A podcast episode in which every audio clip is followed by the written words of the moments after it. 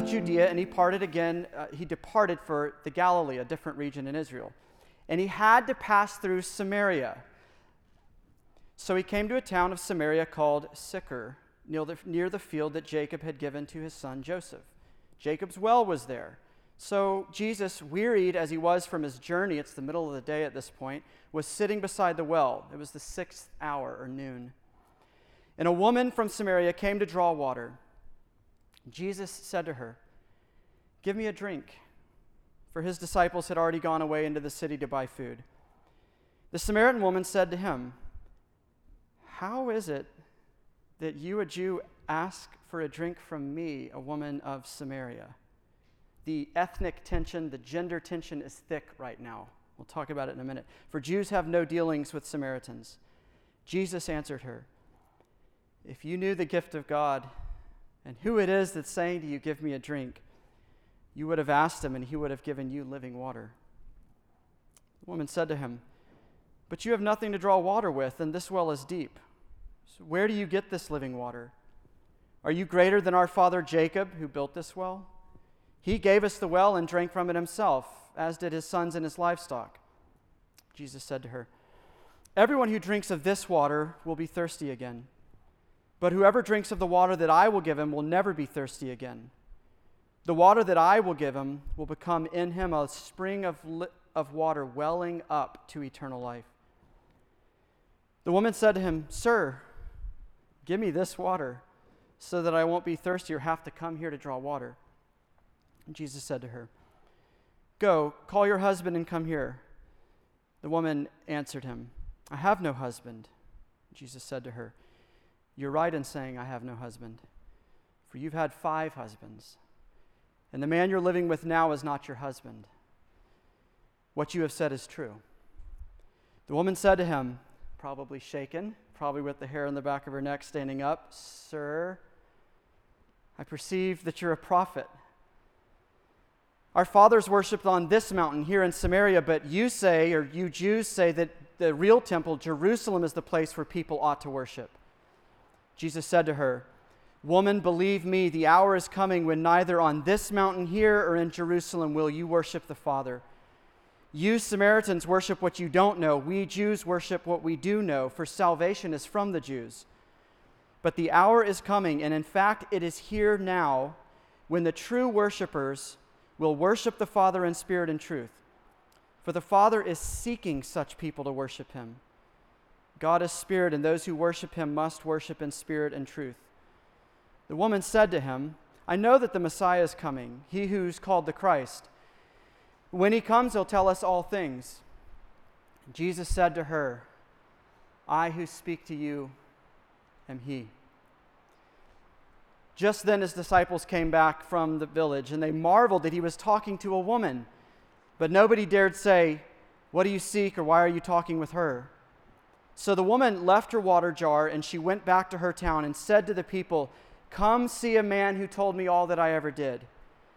Can this be the Christ? They went out of the town and were coming to him. Many Samaritans, jumping down to verse 39, many Samaritans from that town believed in him because of the woman's testimony. He told me all I ever did. So when the Samaritans came to him, they asked him, Jesus, to stay with them, and he stayed there two days and many more believed because of his word. And they said to the woman, It's no longer because of what you've said that we believe, for we've heard for ourselves, and we know that this is indeed the Savior of the world. Let's pray. Jesus, I have Stephen's prayer in my mind as he heard the rain falling and saw it as uh, your grace, how abundant how it just covers everything and washes over. Uh, you bathed this woman in your mercy, and you set her free from her shame. You set her free from the futility of seeking life in other places. You are the same you were then that you are tonight. And so, would you be the same living water for us tonight? Come now and bathe us in your mercy. We pray in your name. Amen. Well, I have a little trivia question for you. Do you remember what the slogan for Sprite is? You might not, because who drinks Sprite? I mean, that's the initial problem. But the slogan is image is nothing, thirst is everything, obey your thirst, right? Now, back in 1996, Coca Cola that owned Sprite had a problem. Nobody drank Sprite. I don't know how the problem got fixed because it still seems to be the case, but nobody, like really nobody, drank Sprite back then. So they hired this really top end New York ad agency to kind of figure out how can you market this better, especially to kind of your age demographic. And so this ad agency uh, came up with that slogan that led to immediate 10% increase in sales. 95% of consumers who were, who were asked, is this an effective ad campaign? Does it make you want to go drink Sprite? said yes. Now, the funny thing is, I read a story recently about where that slogan came from the guy at the New York ad agency that came up with the slogan actually heard it in a, a, political speech from Ronald Reagan in the 1970s when he was running for governor. And Reagan said it one day during a stump speech. It was hot, it was outside, he was just sweating, he was parched. And uh, he says uh, to the crowd, he grabs a glass of water, and he's an actor if you didn't know. And he's famous for kind of these little quips and jokes. So he, he, uh, he kind of, at the end of his speech, takes a drink of water and he looks to the crowd and he says, Speeches are nothing, thirst is everything. Always remember to obey your thirst. Now, the reason he said it in that context is basically this stump speeches are a dime a dozen. I know every politician comes to your town, stands on a soapbox, and tells you some platform. But if you don't remember anything else from what I've said to you today, you remember to obey your thirst. And again, what he meant in that context is what brought you here today? What thirst, what desire for change, for political change, for, a, for new leadership, new ideas? What thirst, what longing brought you here? You remember that longing. And you elect somebody that'll quench the thirst for your desire for change. We're thirsty people. The reason the slogan worked for Sprite, apparently, is because we're thirsty people. The reason it worked for Ronald Reagan and all those elections that he won is because we're thirsty people. That resonates with us. It makes sense to us that we have thirsts, hungers, senses of deficits, lackings, desires that we kind of chase things to fill them, to satisfy it or quench it. So, John chapter 4, what I just read a second ago, is a very long story. It's the longest conversation between Jesus and somebody in all the Gospels. Uh, what this is about is a real life encounter of a thirsty woman and Jesus, the living water. And she's kind of offered to us by John, the author, as a case study. And he's saying, Where do you relate? You're thirsty too. You, uh, the contours of your struggles, your desires, are the same as hers. So he invites you to say, Where do you see yourself in this passage? And then where do you see your, Jesus in your story? Here's what we're going to do. We got to do a little bit of background work before we circle back to the passage. Okay, so we're going to take a kind of a 30,000 foot view of where this thirst that we have comes from, and then we'll go back to the passage uh, to see where it is there. So let me cut to the chase. When Jesus in this passage is talking to this woman, which would have been just an anonymous conversation nobody ever would have known about, except for what happened. When he's talking to her, and he calls himself living water, and he says, Hey, if you knew who was talking to you, uh, he would have given you the gift of God, which is living water. When he uses that phrase, he isn't making this up on the spot. He is referring back to a very famous uh, message that the prophet Jeremiah gave to God's people, Israel. Back in Jeremiah 2, if you have your Bible flipped there, you've probably heard of this. It's still pretty famous today. What Jeremiah said uh, is this. Whoops, let me find it. I had it written out here because my bookmark fell out. He said, I have, My people have committed two evils. Let's go back and find this real quick. They have forsaken me, the fountain of living water, and they have hewed out or dug out wells, cisterns, retaining ponds for themselves, broken cisterns that can hold no water. My people have committed two evils. They have forsaken me, living water. the fountainhead of water. And instead, they have looked for water and they're kind of building these little catch pools to catch water wherever they can find it. Jesus is comparing himself, referring back to that moment in Jeremiah. And he's saying to you and me, there, there's something that sin does to your heart. Even if you don't believe in sin, you're like, that's such an antiquated idea. Just hear me out. Because the experience of what I'm saying, I know you'll resonate with, I know you'll feel is true. But Jesus is saying, sin causes something to go haywire in your heart. And it causes you and me to seek in kind of horizontal things, in the things that God made, a divine spark, a taste of glory, a taste of awe, a, a taste of transcendence. We look kind of in the created world for something that's only found in God Himself. This is why God says, You've forsaken me. It's personal to God. You've forsaken me, the fountain of living water, the source of water. And you've dug for yourself this kind of stagnant, putrid, nasty retaining pond to catch water wherever you can get it. And this is where we look for life in. Now, look, let me bring this back down to earth real quick. This is a massive failure in love. Uh, sin is really a massive failure to love. It's a massive failure to love God. It's a massive failure to love other people. And what Jeremiah the prophet is saying in Jeremiah 2 is these two evils my people have committed. They have forsaken, they have left loving God. Um, think about this. I think Anna, my wife, is here. Is she, are you, babe? Where are you? I saw my, I have a little app that tells me when she leaves the house. It's kind of creepy, but I know she's here. She's here somewhere in the building or in spirit.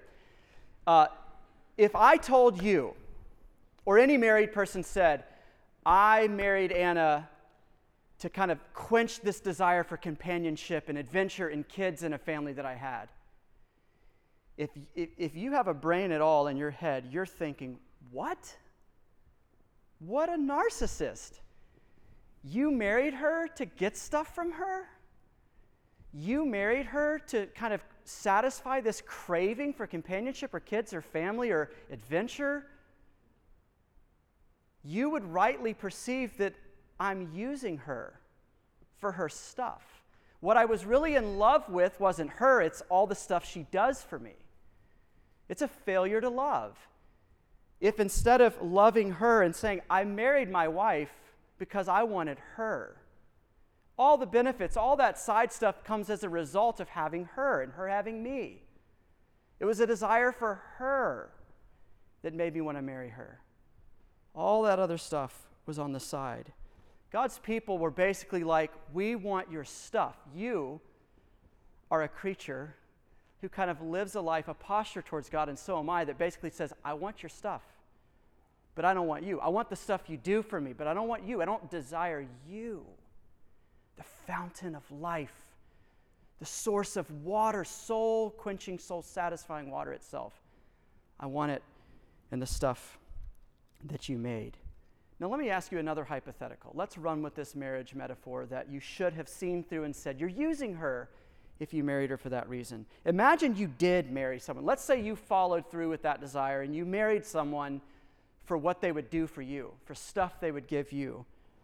Um, what would happen to the relationship over time? That part's obvious, right? It's a parasitic relationship. It's going to lead to a lot of disappointment, unfulfillment, fighting, maybe, maybe moving apart from each other or separation. What would happen to you?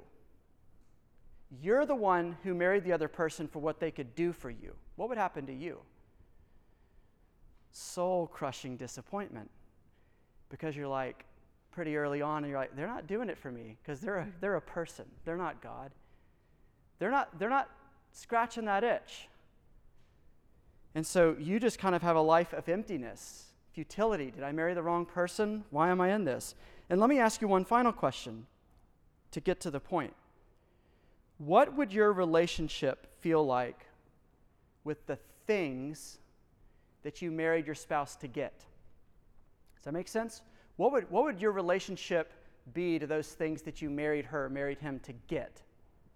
So let's say if you married her or him for companionship, but you didn't really ever want them, you didn't desire them, You wanted companionship. You wanted to have a partner, something to do on a Friday night, adventure. Are you really going to get companionship? In that vulnerable intimacy and friendship, that just deep soul fellowship that you wanted? No. Right? Pretty obviously, no. What if you married your spouse just for sex and intimacy and nakedness? And that's it. Your desires were never really pegged on her or on him, but that. Are you going to get all that sex signals, this, this vulnerable, tender vulner- openness to each other? This letting myself be fully seen and loved, and the other letting herself be fully seen and loved. Are you going to get that? No, you're going to be trapped in the loneliest marriage in America. If you married her just for intimacy, just for sex, but not for her. What happens to our relationship with God?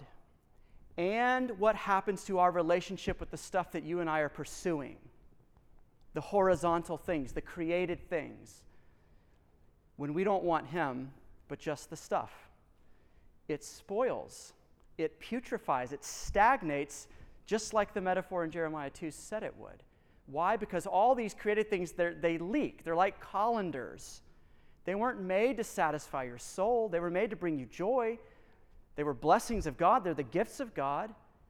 But they weren't, He is your sustenance, He is your life, He is food for your soul, not the stuff that He made. So, what will happen to those things? They'll fall apart. And you'll end up being stuck in disappointment or stuck in shame or stuck in a sense of futility or stuck in a sense of maybe you're still in the hamster wheel, maybe the next time, maybe the next relationship, maybe the next thing I give myself to, I'll get it right. What are the things for us? You try to satisfy your soul's thirst and physical beauty, and you'll feel cursed by the nose you have, or the teeth you have, or the toes you have, and you'll spend your life hiding them.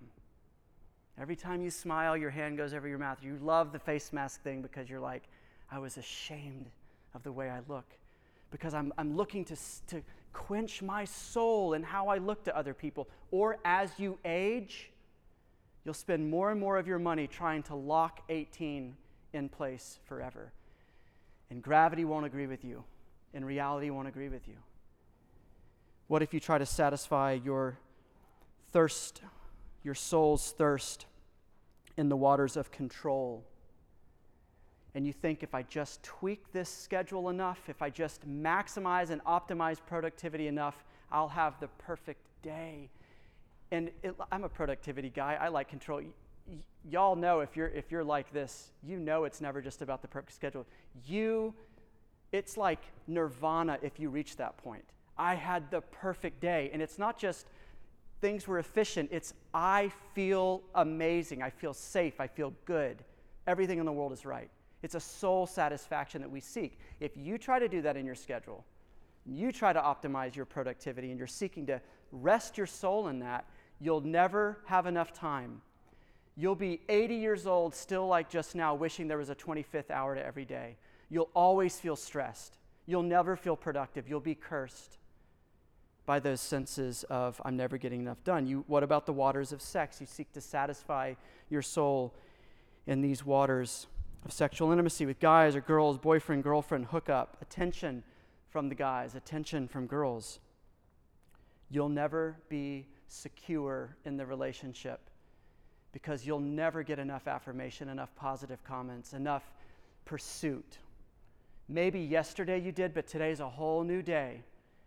And it's just kind of leaking out of you, and it's got to be filled up again and filled up again. And so your boyfriend starts to think, or your girlfriend starts to think, man, this is not the kind of relationship I want to be in because she's like really clingy or he's really clingy. He always has to be with me, always is like sucking life out of me. Do you see? Is it making sense in whatever the realm, whatever the horizontal thing, the created thing, the God given thing that you're seeking soul satisfaction in? The waters of life, living water, it leaks out. And so it, we're either on a hamster wheel of addiction, just next time, next time, next time, fill it up, fill it up, fill it up. Or you give up, you throw in the towel. You're like, there's no water anywhere. And you become a cynic. Now, back to the passage. Back to the passage now that we see ourselves in it a little bit more.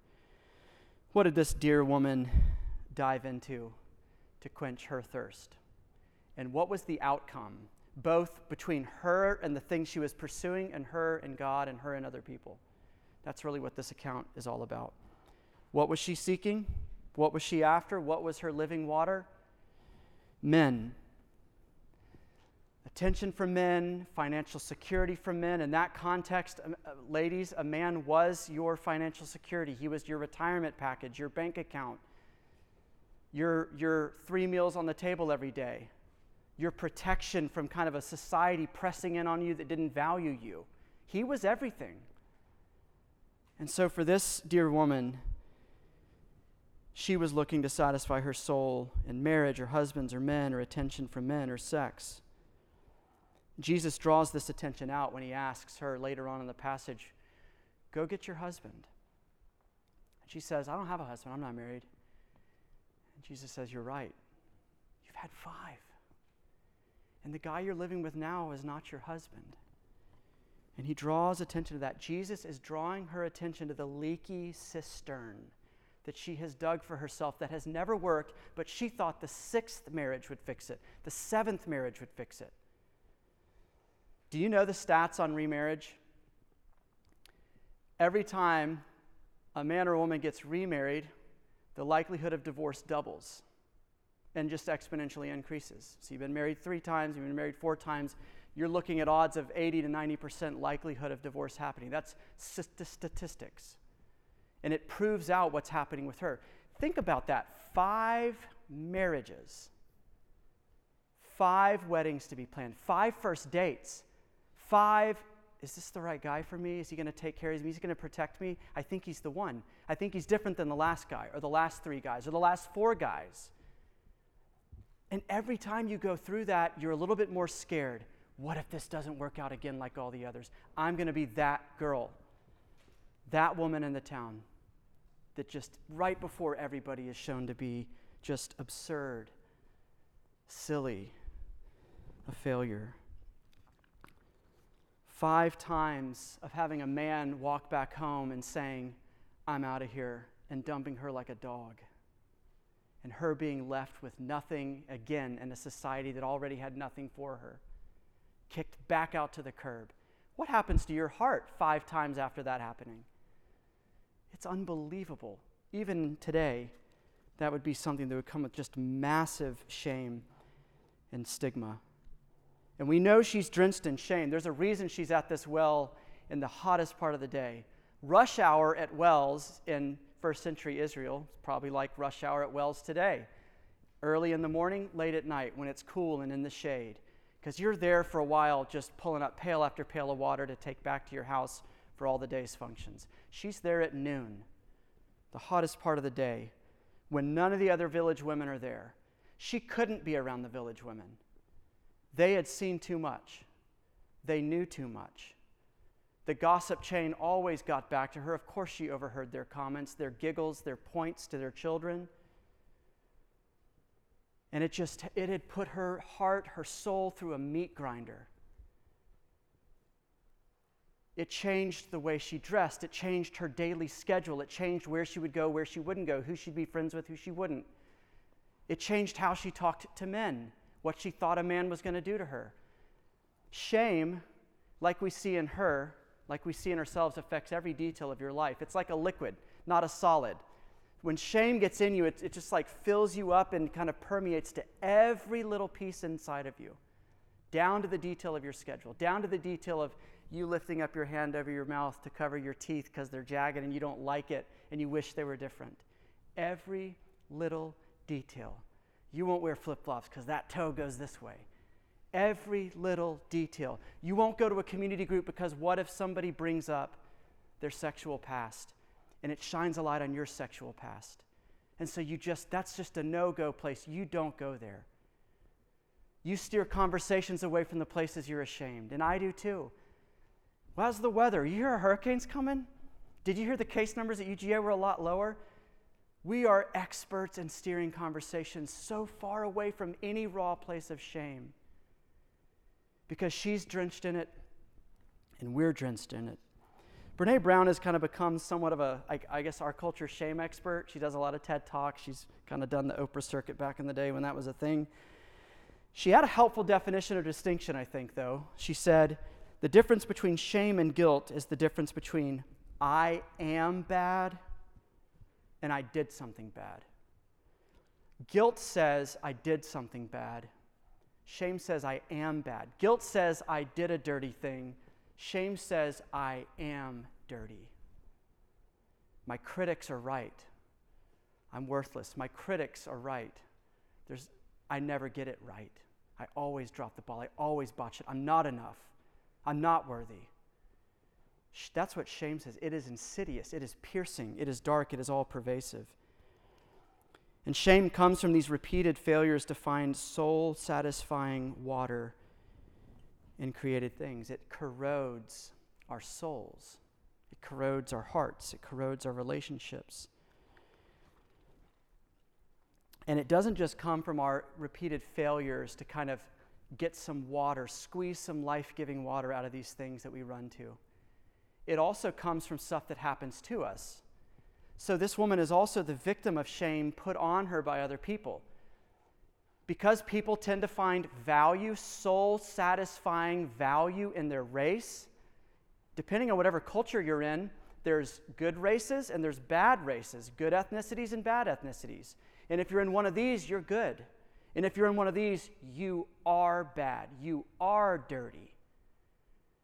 It was a huge factor in her day, Samaritans and Jews. The text says that Jesus had to go through Samaria. No, he didn't. Jesus says the Father is seeking worshipers like this woman. He chose to go through Samaria. No Jewish rabbi like Jesus would have willingly gone through Samaria. It's kind of like a bad neighborhood. You will go out of your way to get around it. And it wasn't that Samaria was dangerous, it was that Samaria was dirty. Theologically, spiritually, sexually, relationally, everything. Every Jew looked down at the Samaritans. They're like a subclass of humans. That's what she's jabbering on with Jesus about. We worship on this mountain or this mountain in my region or in your region, at our temple or your temple. And he's like, she's like, How are you, a Jew, even talking to me and a woman? her gender, her ethnicity, all these things, her past, were cards stacked against her. And many of us in this room, you feel societal shame heaped on you. You feel smaller than everybody else because of the moment in history you're living in, the country you're living in. Shame is an onion. It makes you cry, it tastes bitter, and there's so many layers to it. And it holds you captive, and it hold, held her captive. And so when Jesus starts to try to press in, she won't let him in. Jesus asked these questions. He's like, if you had asked for living water, I would have given it to you. And she doesn't understand what he's talking about. She kind of responds with a superficial response of, like, well, I, I kind of would like better plumbing because then I wouldn't have to come here every day in the middle of the day. It'd be awesome to just be able to stay in my house. She's thinking some kind of new faucet thing. And then he, and then he asks her the husband question. And when he, when he asks her that question, when, when Jesus presses his finger on that thing in your life that you're like, oh, oh, that hurts. I don't like to talk about that. I, I do that in the dark because I don't want God to see. When, when God puts his thumb on that thing and won't let up, you have the same decision to make that this woman had to make. Do I run back into the waiting arms of my shame? Do I go back into the closet, back into the darkness? and hide? That was her first choice. Oh, I don't have a husband. I'm not married. But then Jesus says, Yeah, you're right. You've been married five times. And the fifth didn't work out either. Because the guy you're living with now, he won't even commit to you. So she has a decision to make that you have a decision to make. Run back to the waiting arms of your shame or sit and stay and wonder what this Jesus is going to do with what he's seen inside of you. He sees through you. And you sit and you stay and you ask, What's he going to do now that he has seen me as I am. What she discovered is instead of running back to the waiting arms of her shame, she ran to the waiting arms of her Maker, of her God. And for the first time ever, she knew what love felt like. Imagine that a woman who's been married five times, she of all people should be an expert. For the first time ever, felt the release and the peace and the cleansing of being seen for who she was, but not kicked to the curb. She was so expecting condemnation from this Jewish rabbi, a man. He had the power, he had the influence. She was so on a hair trigger to expect to just be just put through another meat grinder by Jesus. But he saw her and he drew her out and he helped her know herself and he helped her know him. Tim Keller, I've said this to you before, but he said, To be loved but not known. To be loved but not known is comforting, but it's superficial. To be known but not loved is your greatest fear. But to be fully known and truly loved is, well, a lot like being loved by God. It's what we need more than anything. But especially if you're not a Christian, you don't know Jesus. He's not your living water. You don't see that promise and hope in him. You find it somewhere else. You need to hear me say something. Sitting with Jesus as he examines you as your God, your maker, and your judge, the one who sees through you, is an unsettling experience because he knows you. Curt Thompson, psychiatrist, said this shame's healing or the healing of shame involves the counterintuitive act of turning toward what you're most terrified of. We fear the shame that we'll fear when we speak of that very shame. In some circumstances, we anticipate this vulnerable exposure to be so great that it will almost be life threatening. But it is in the movement toward another, toward connection with someone who is safe, that we come to know life and freedom from this prison. Jesus is both simultaneously this terrifying presence because he is God and he knows everything. There is no darkness to him, even the darkness is light to him. And so he's unsettling to people like us with pasts and skeletons in the closet, people who hide, people who deflect conversation. And at the same time, he's the safest person you'll ever spend a minute with. Because he came seeking worshipers like her and like us to pardon, to cleanse, to save. I want to end here. I want to end kind of with this, this, this last kind of lingering on a thought or a, a, a big idea for us. And it's how can Jesus be living water for you? Do I mean that in some metaphorical, sentimental way, like, oh, you have this leaky cup and it comes out, but guess what? Jesus fills the hole in your heart. That's sentimentality, that's emotionalism. Um, that's metaphorical, it's symbolic. What do I mean? What does Jesus mean when he says he will give you the gift of God, which is water that never leaves you thirsty again, that satisfies, that brings peace and steadiness in life? How is Jesus, how is this living water soul healing and shame lifting and sin? pardoning. To be living water for you and me,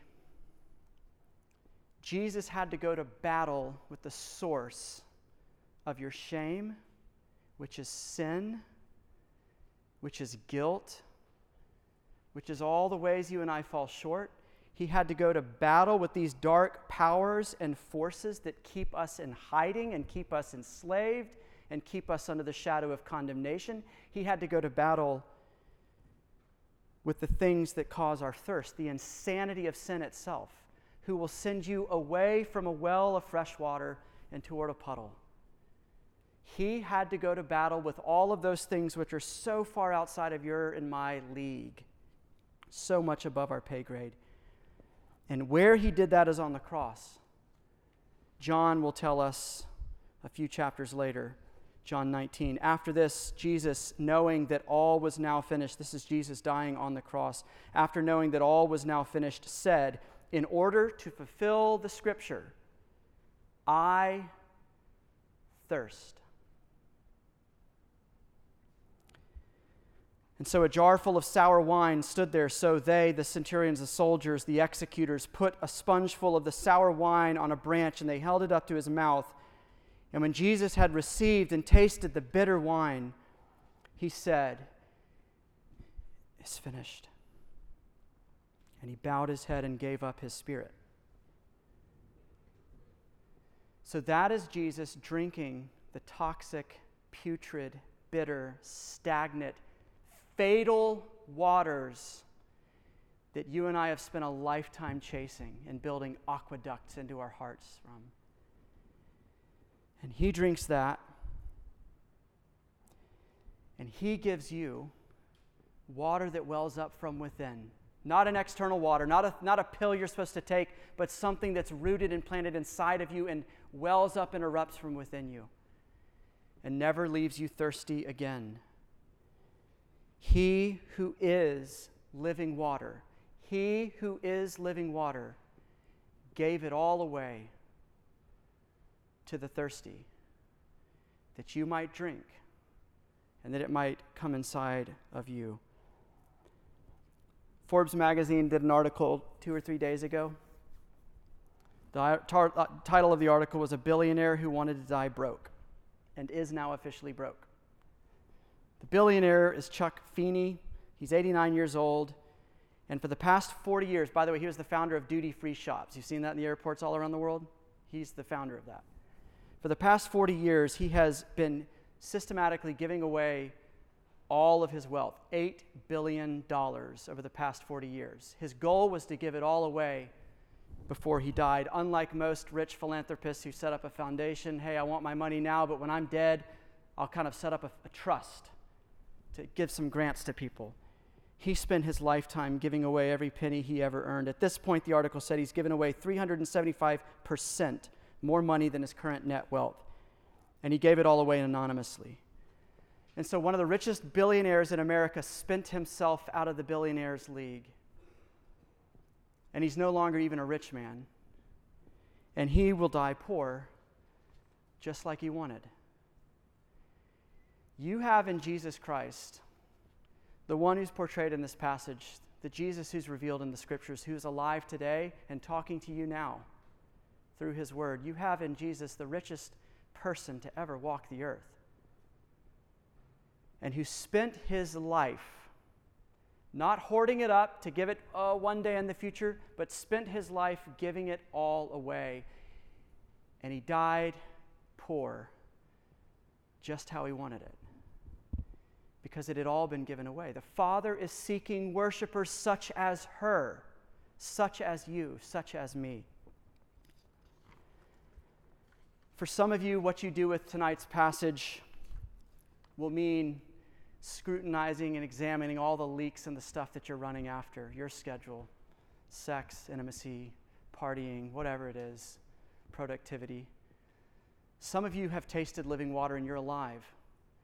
And what you do with this passage tonight is we learn to share water with every single friend of yours who is thirsty, existentially thirsty, spiritually thirsty, soul thirsty. And you go back to the very source of shame. You go back to your very townspeople, your tribe, your community, your fraternity, your sorority, your roommates, and you say, Hey, you're thirsty. And I've tasted living water. Let's pray. Lord Jesus, Feed us, give us this water, satisfy our souls. We need it.